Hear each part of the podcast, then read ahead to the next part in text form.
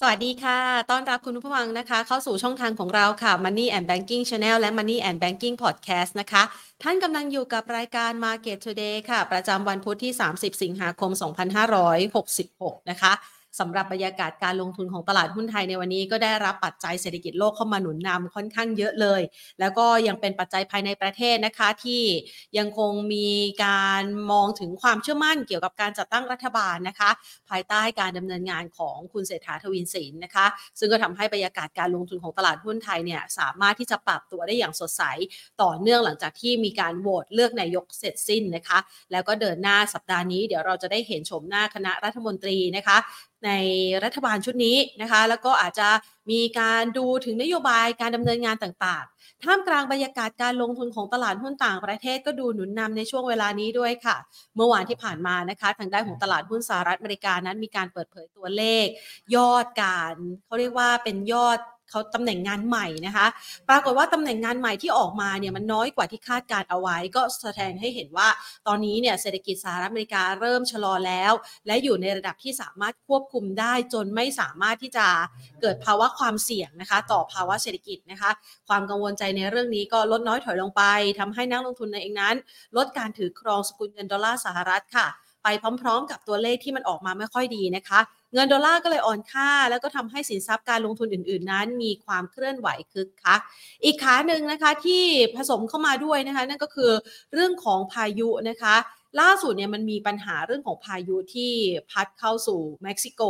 ซึ่งประเด็นดังกล่าวก็เลยส่งผลทำให้แนวโน้มของราคาน้ำมันในตลาดโลก กลับมาทะยานอีกครั้งนะคะ น้ำมันเนี่ยได้รับปัจจัยหนุนทั้งเรื่องของพายุ กลับมายืนเหนือ 80 ดอลลาร์ต่อบาร์เรลทั้งเวสเท็กซัสและก็เบรนท์ส่วนทางด้านของขาจีนเองเนี่ยที่บอกว่ากังวลใจการเกี่ยวกับภาวะอุปสงค์ ที่อาจจะชะลอตัวลงไป เนื่องจากนักลงประชาชนจีนอาจจะกังวลใจนะคะ เศรษฐกิจไม่ค่อยสู้ดี จีนเองก็พยายามที่จะออกมาตรการต่างๆ ออกมามากมายแล้วค่ะ ซึ่งในเช้าวันนี้เองนะคะ ทางด้านของจีนเองก็มีการระบุนะคะ ถึงกรณีความเป็นไปได้ ว่าธนาคารขนาดใหญ่ในจีนนั้นกำลังจะเตรียมปรับลดอัตราดอกเบี้ยเงินกู้การจำนองบ้าน ซึ่งประเด็นนี้ก็เลยส่งผลทำให้ตลาดหุ้นจีนที่ในวันก่อนเนี่ยมีการลดภาษีการซื้อขายหุ้นนะคะ เพื่อที่จะสนับสนุนดึงดูดให้นักลงทุนเนี่ยเข้ามาซื้อขายในตลาดหุ้นจีนมากขึ้น วันนี้ก็บวกเพิ่มขึ้นต่อคาดหวังเกี่ยวกับมาตรการต่างๆเนี่ยนะคะ ในการที่จะกระตุ้นให้เศรษฐกิจจีนนั้นเดินหน้าต่อไปได้นะคะ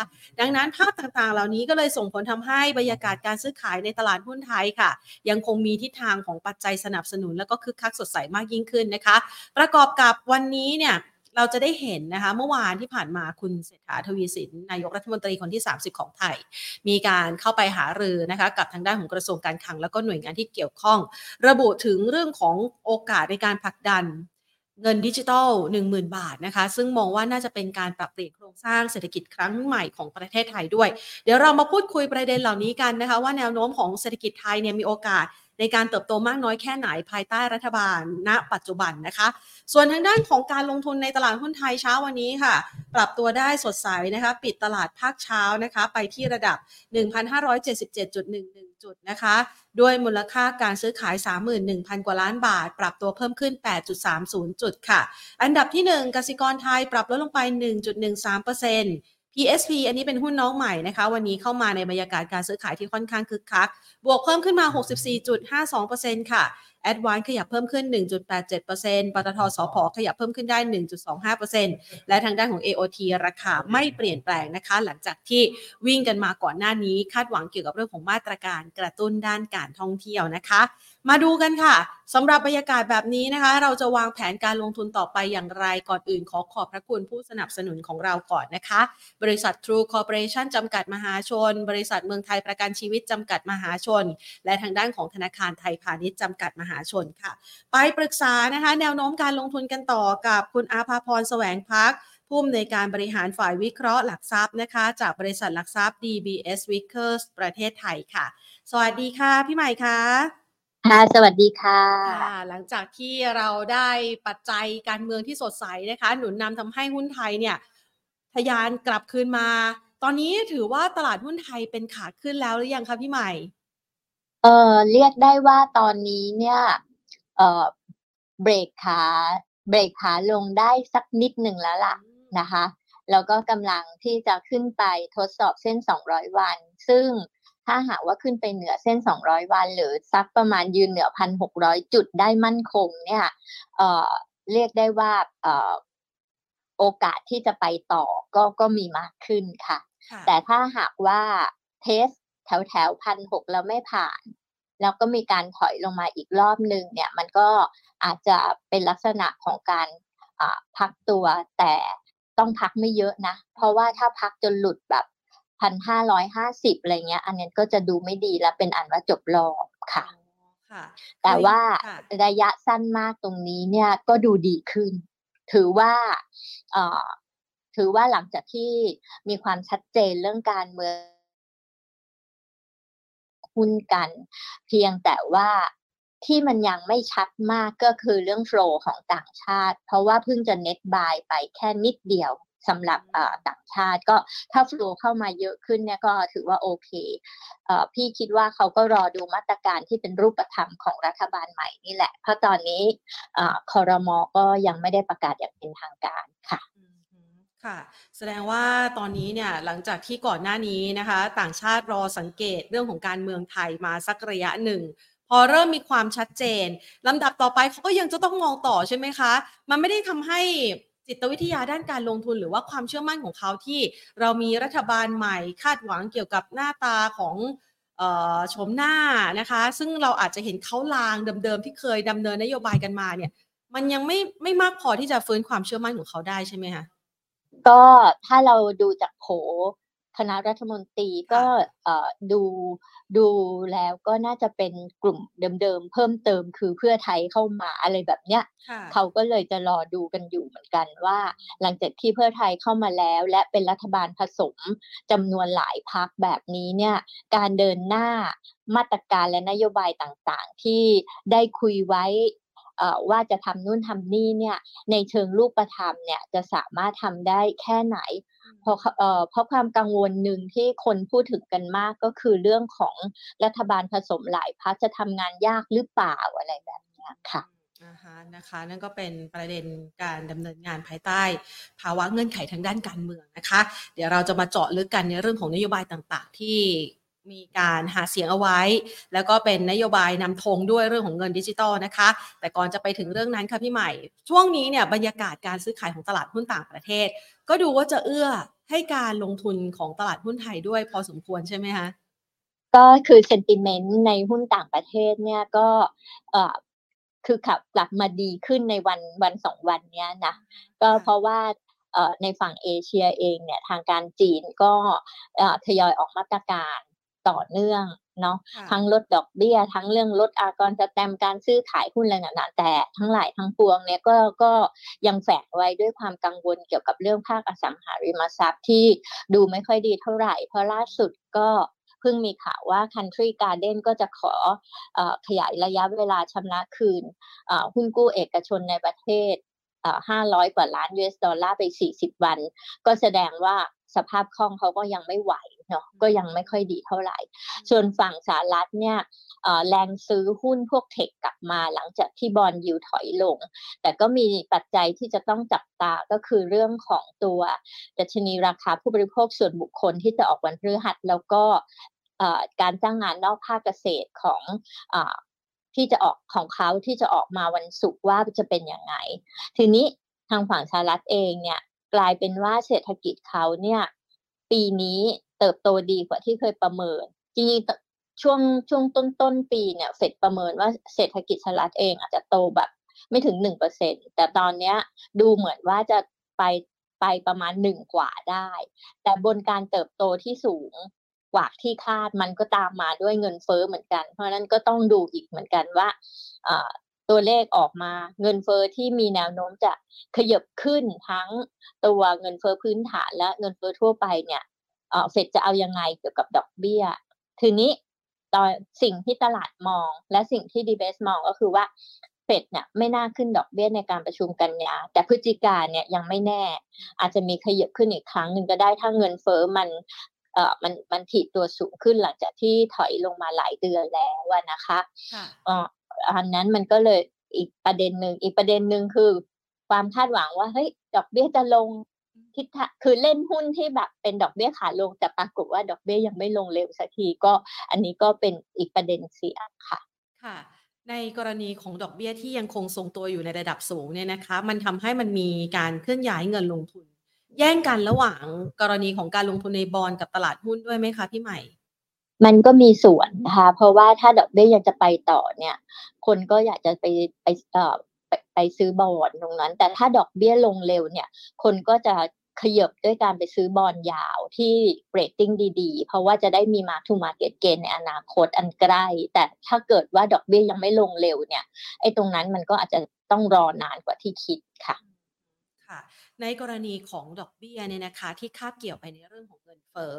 ตอนนี้มันมีปัญหาเรื่องของราคาอาหารในตลาดโลกที่ปรับตัวสูงขึ้น โดยเฉพาะอย่างยิ่งอาหารในโซนเอเชีย อันนี้มันจะเป็นตัวเร่งหนึ่ง หรือว่ามันเป็นแค่เพียงส่วนน้อยคะต่อทิศทางของอัตราเงินเฟ้อค่ะ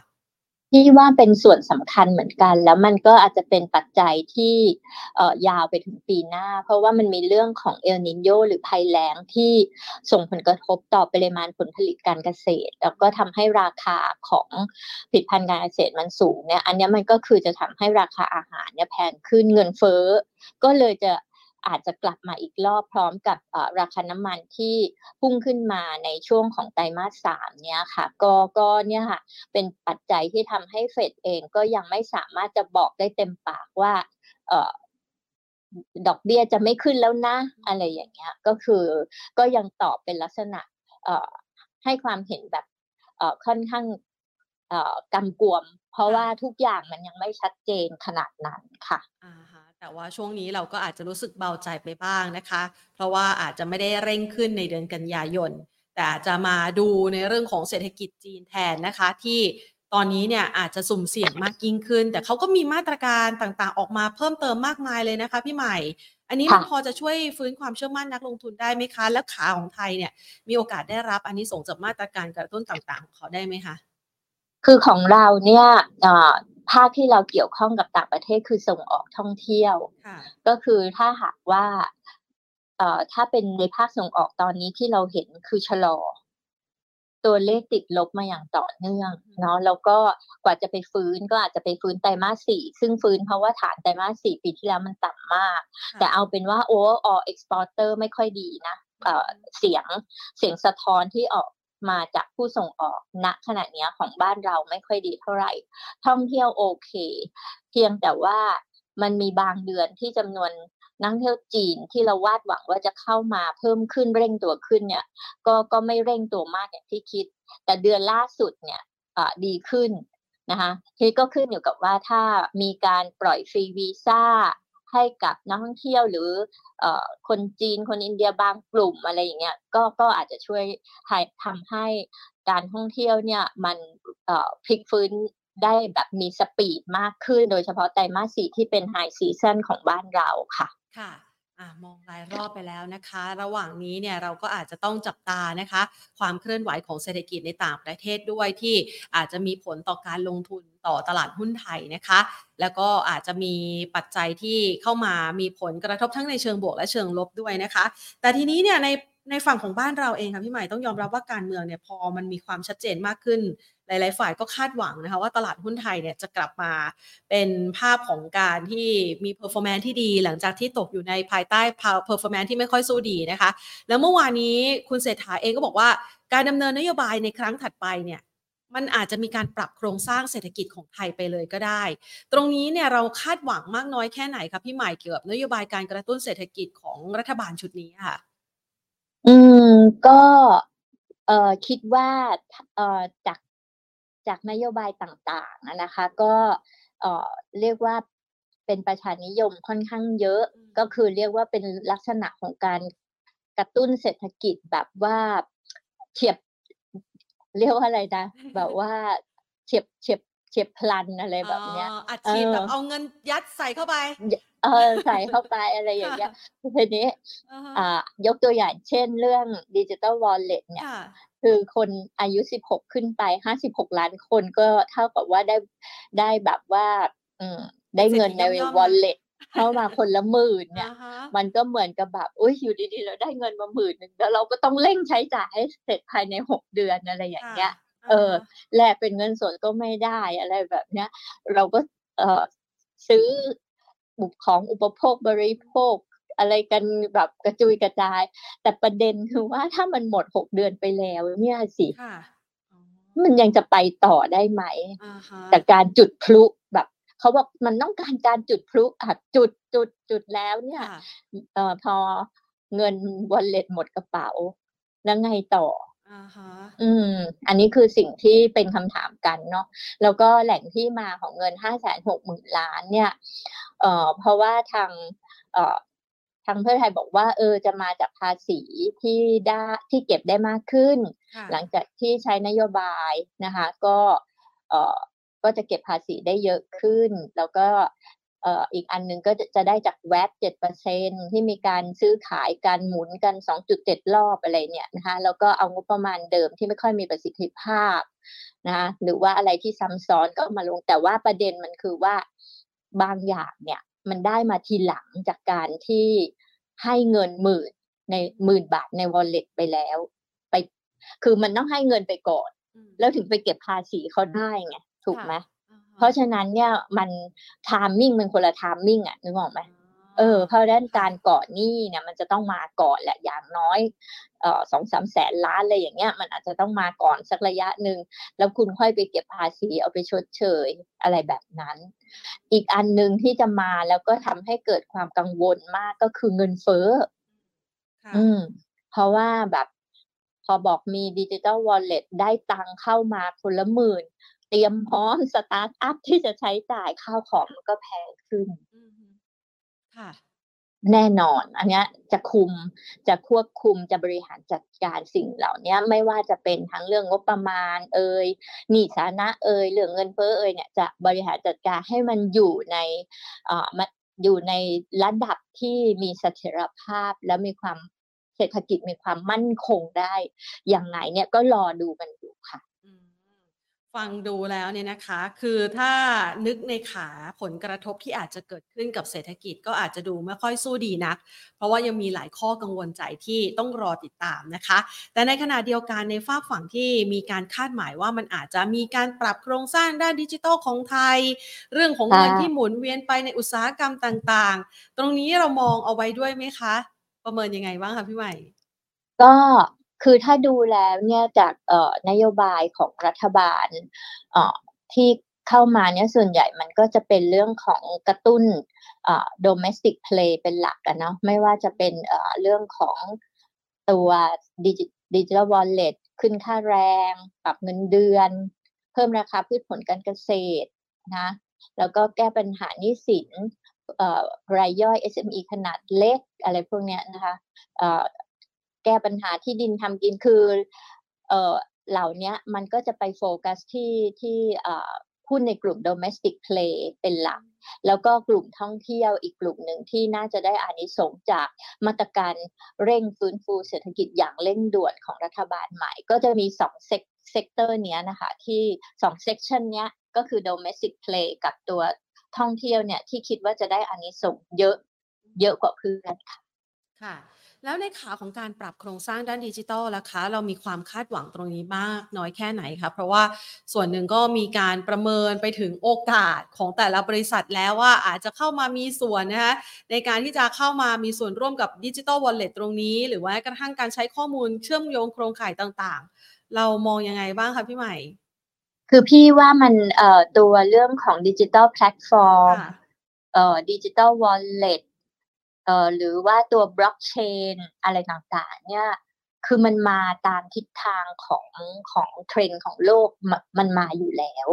รวมไปถึง cyber security อะไรต่างๆเนี่ยมันมาอยู่แล้วตัวดิจิทัลวอลเล็ตมันเป็นตัวกระตุ้นอีกอันหนึ่ง มันถ้าย้อนกลับไปมันเหมือนตอนที่เรา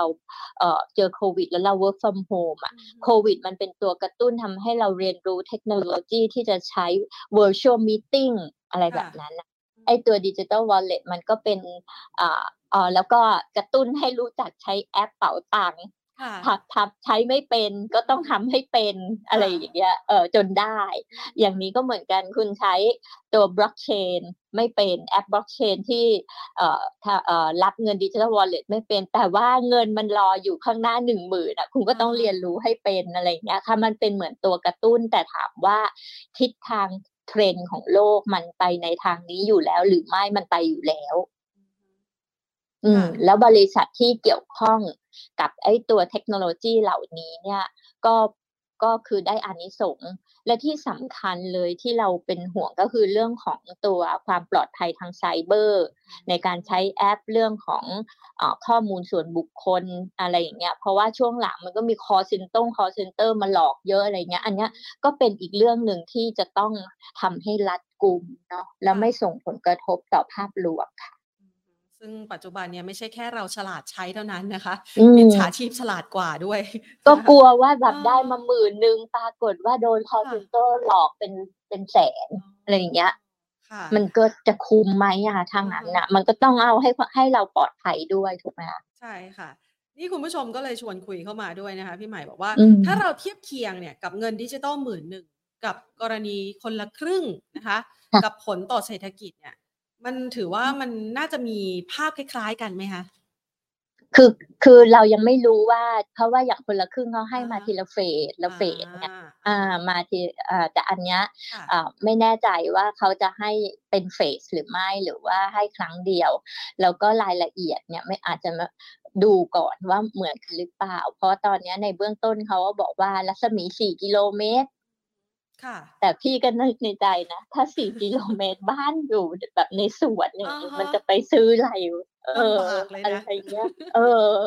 มันก็มันอาจจะต้องปรับกันนิดนึงเนาะค่ะว่าไอ้ไอ้ไอ้พวกรายละเอียดทั้งหลายเนี่ย อืมแล้วก็แลกเป็นเงินสดไม่ได้อะไรค่ะเงี้ยค่ะ แต่แต่ว่า Impact ในเชิงผลกระทบในเชิงของการกระตุ้นการอุปโภคบริโภคเนี่ย พี่ว่าเป้าหมายคล้ายกันเพียงแต่ว่าวิธีการเส้นทางเดินเนี่ย อาจจะไม่เหมือนกันอืมอืมคือหลาย ๆ คนนะคะ เวลาเห็นนโยบายใหม่ ๆ ของรัฐบาลเนี่ยนะคะ ก็นึกไปถึงเรื่องของครั้งหนึ่งที่เราเคยโหมหนัก ๆ เกี่ยวกับการลงทุนในกัญชงกัญชาประมาณนี้นะคะ แล้วโมเดลนั้นมาณปัจจุบันก็ยังดูไม่ค่อยมีรูปธรรมสักเท่าไหร่ กรณีนี้เนี่ยนะคะมันมันอาจจะมันเราประเมินยังไงบ้างคะมันก็คงจะเป็นลักษณะที่เราต้องรอติดตามรายละเอียดหรือเปล่า หรือว่ามันอาจจะมาเพียงแค่เป็นชั่วครั้งชั่วคราวพอให้เราได้เกินกำไรกันนะคะสิ่งที่พี่กลัวอะคือกลัวว่า เพราะว่าอย่างเอานี้อย่างคนละค่ะครึ่งเนี่ยให้ให้ให้มาเอ่อทีละเฟสละเฟสเราก็ใช้กันไปใช้กันไป พอหมดโครงการคนละครึ่ง ปิดค่ะจ็อบปุ๊บเราก็ไม่ใช้อ่าเราก็ใช้เท่าที่เรามีใช่ ค่ะคือ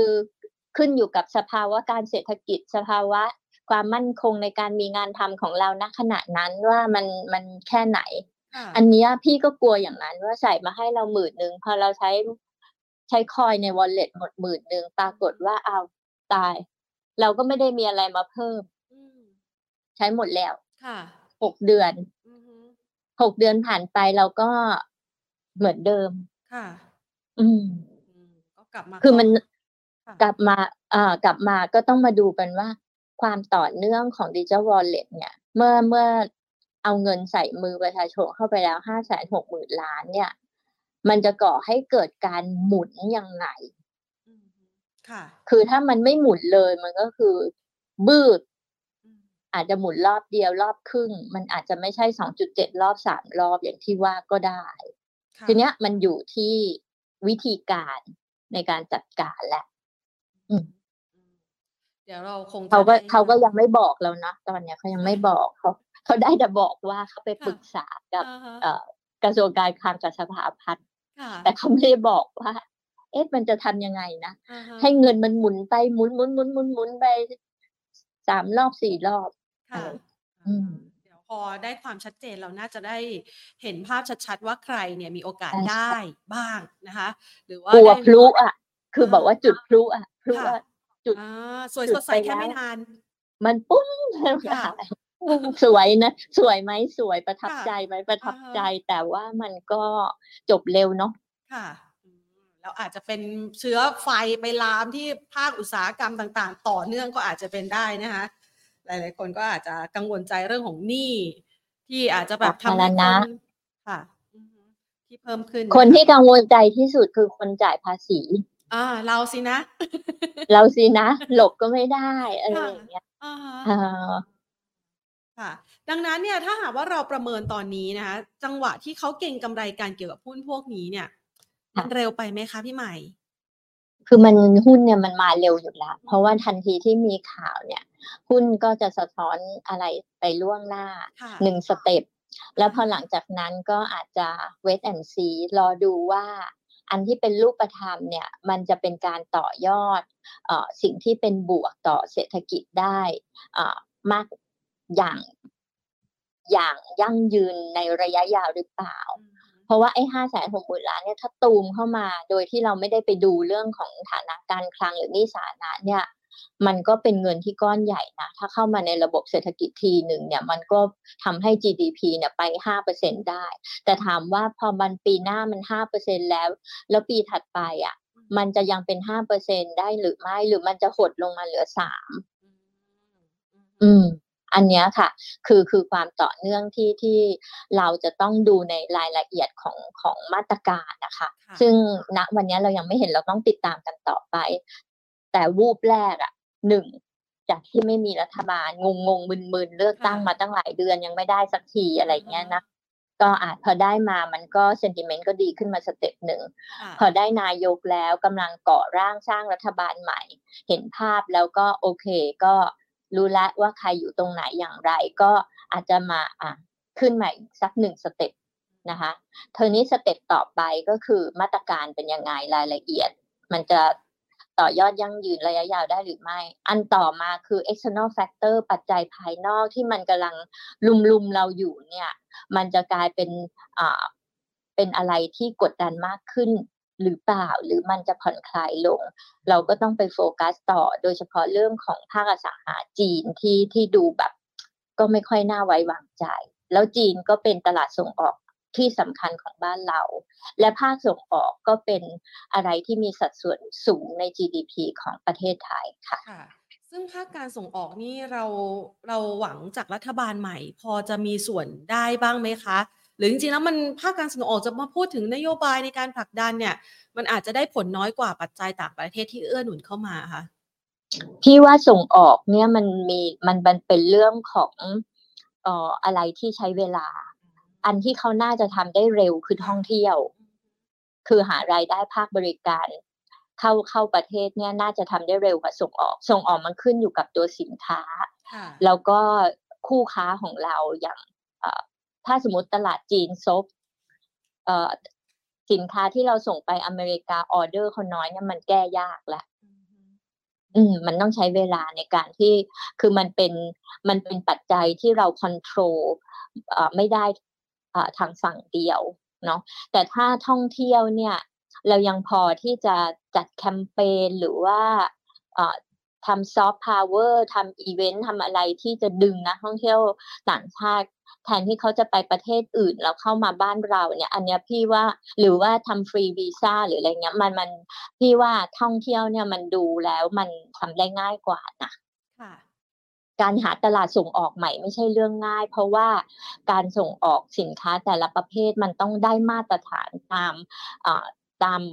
เอ่อที่ประเทศนั้นๆเขาเขากำหนดเอาไว้ด้วยไง ค่ะอืม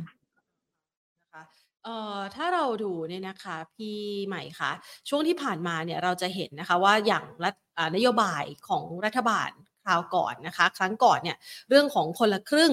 มันปรับโครงสร้างของตัว KTB ให้เปลี่ยนไปเลยนะคะ มาในค่ะครั้งนี้เนี่ยนโยบายต่างๆ ของรัฐบาลที่อำละกำลังจะเกิดขึ้น มันมันจะเกิดหุ้นในลักษณะแบบ KTB ขึ้นอีกไหมคะ หรือว่าเรามองยังไงคะ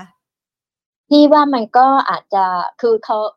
เข้าใจว่าเขาอาจจะไม่ได้ใช้แอปเป่าตังค์ในการทำไอ้ตัวเอ่อดิจิ t a ลวอลเล็ตเนาะค่ะอาจจะใช้เอ่ออาจจะใช้บริษัทอื่นหรือว่ากลุ่มอื่นอะไรอย่างเงี้ย มันก็อาจจะมันก็อาจจะเกิดเอ่อตัว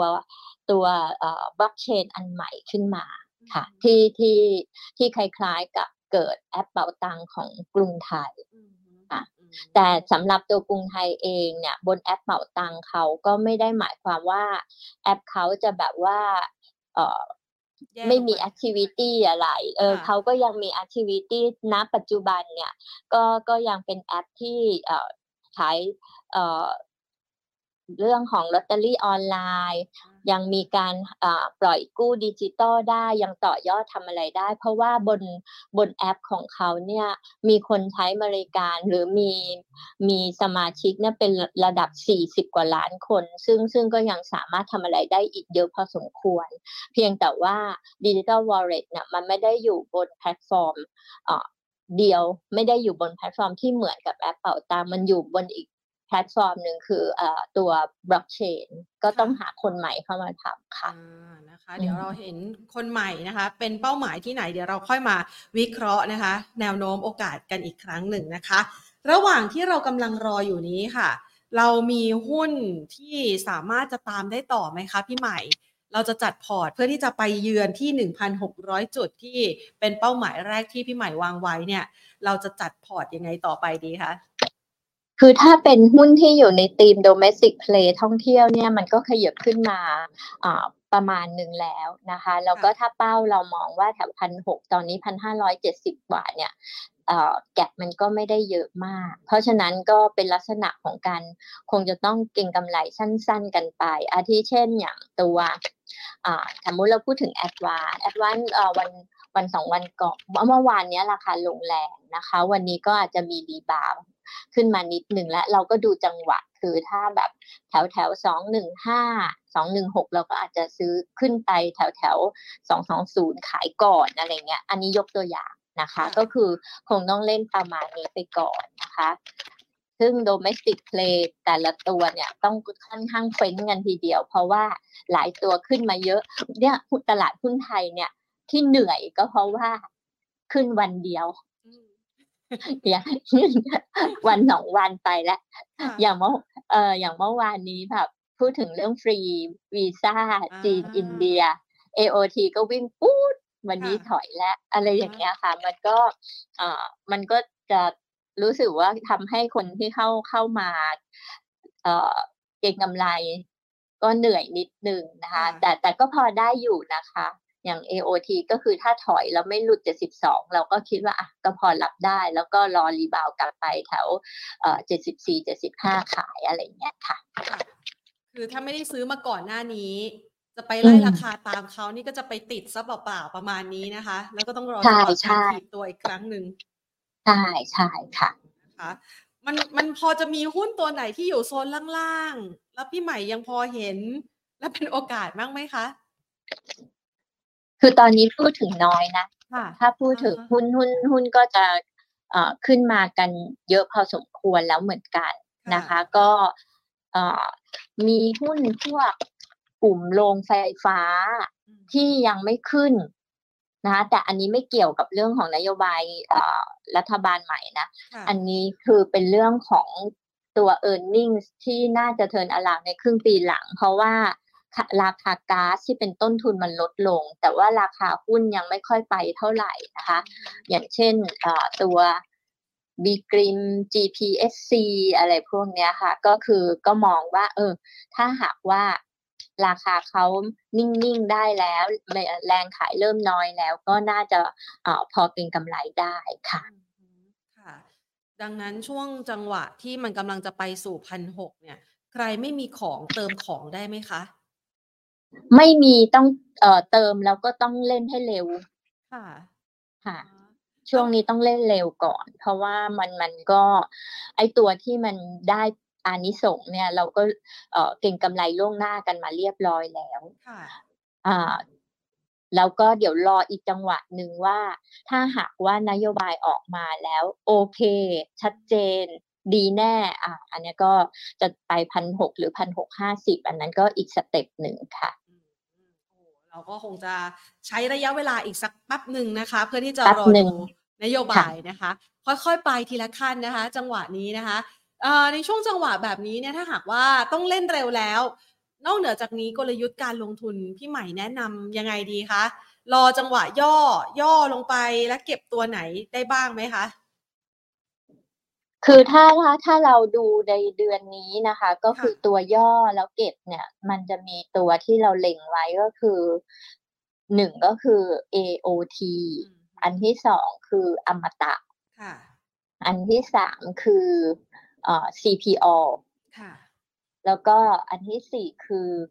เอ่อ CPN แล้วก็ Com7 อันที่ห้าค่ะนะคะอะ ให้เอาไว้นะคะ ให้คุณผู้ชมได้ไปจัดสรรนะคะในการลงทุนกันนะคะ อันนี้คือรอย่อก่อนนะ ค่อยเก็บใช่ไหมคะ ใช่ค่ะอะค่ะ มาขอตอบคำถามคุณผู้ชมบ้างค่ะพี่ใหม่คะหลาย ๆ คนนะคะ ติดตัวหุ้นอยู่นะคะ แล้วก็อยากจะสอบถามให้พี่ใหม่ช่วย consult ให้หน่อยนะคะ อย่างกรณีของตัว SET50 อ๋ออันนี้อาจจะเล่นเป็น future นะคะค่ะ SET50 เนี่ย มองไปต่อได้อีกไกลแค่ไหนคะ ถ้าเป็นกรอบ SET50 ก็คือ970 980ตรงเนี้ยคือhigh เดิมเนี่ย970กำลัง test อยู่เนาะวันเนี้ย test แล้วไม่ผ่านก็ลองดูถ้าเกิดไม่ผ่านก็อาจจะถอยลงมา ทีนี้จังหวะถอยเนี่ยต้องไม่หลุด950เนาะเพราะเราให้950เป็นแนวฟิลเตอร์ ถ้าไม่หลุด950ก็ยังโอเคค่ะนะคะ ก็ค่ะก็ให้กรอบประมาณนี้ค่ะ ค่ะ ตัวต่อไปนะคะ คุณผู้ชมบอกว่า ถามว่า AWC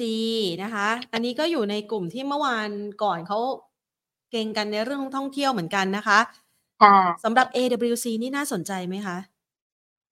AWC ก็หุ้นขึ้นมาแล้วเหมือนกันนะคะ ก็คือถ้ามีจังหวะ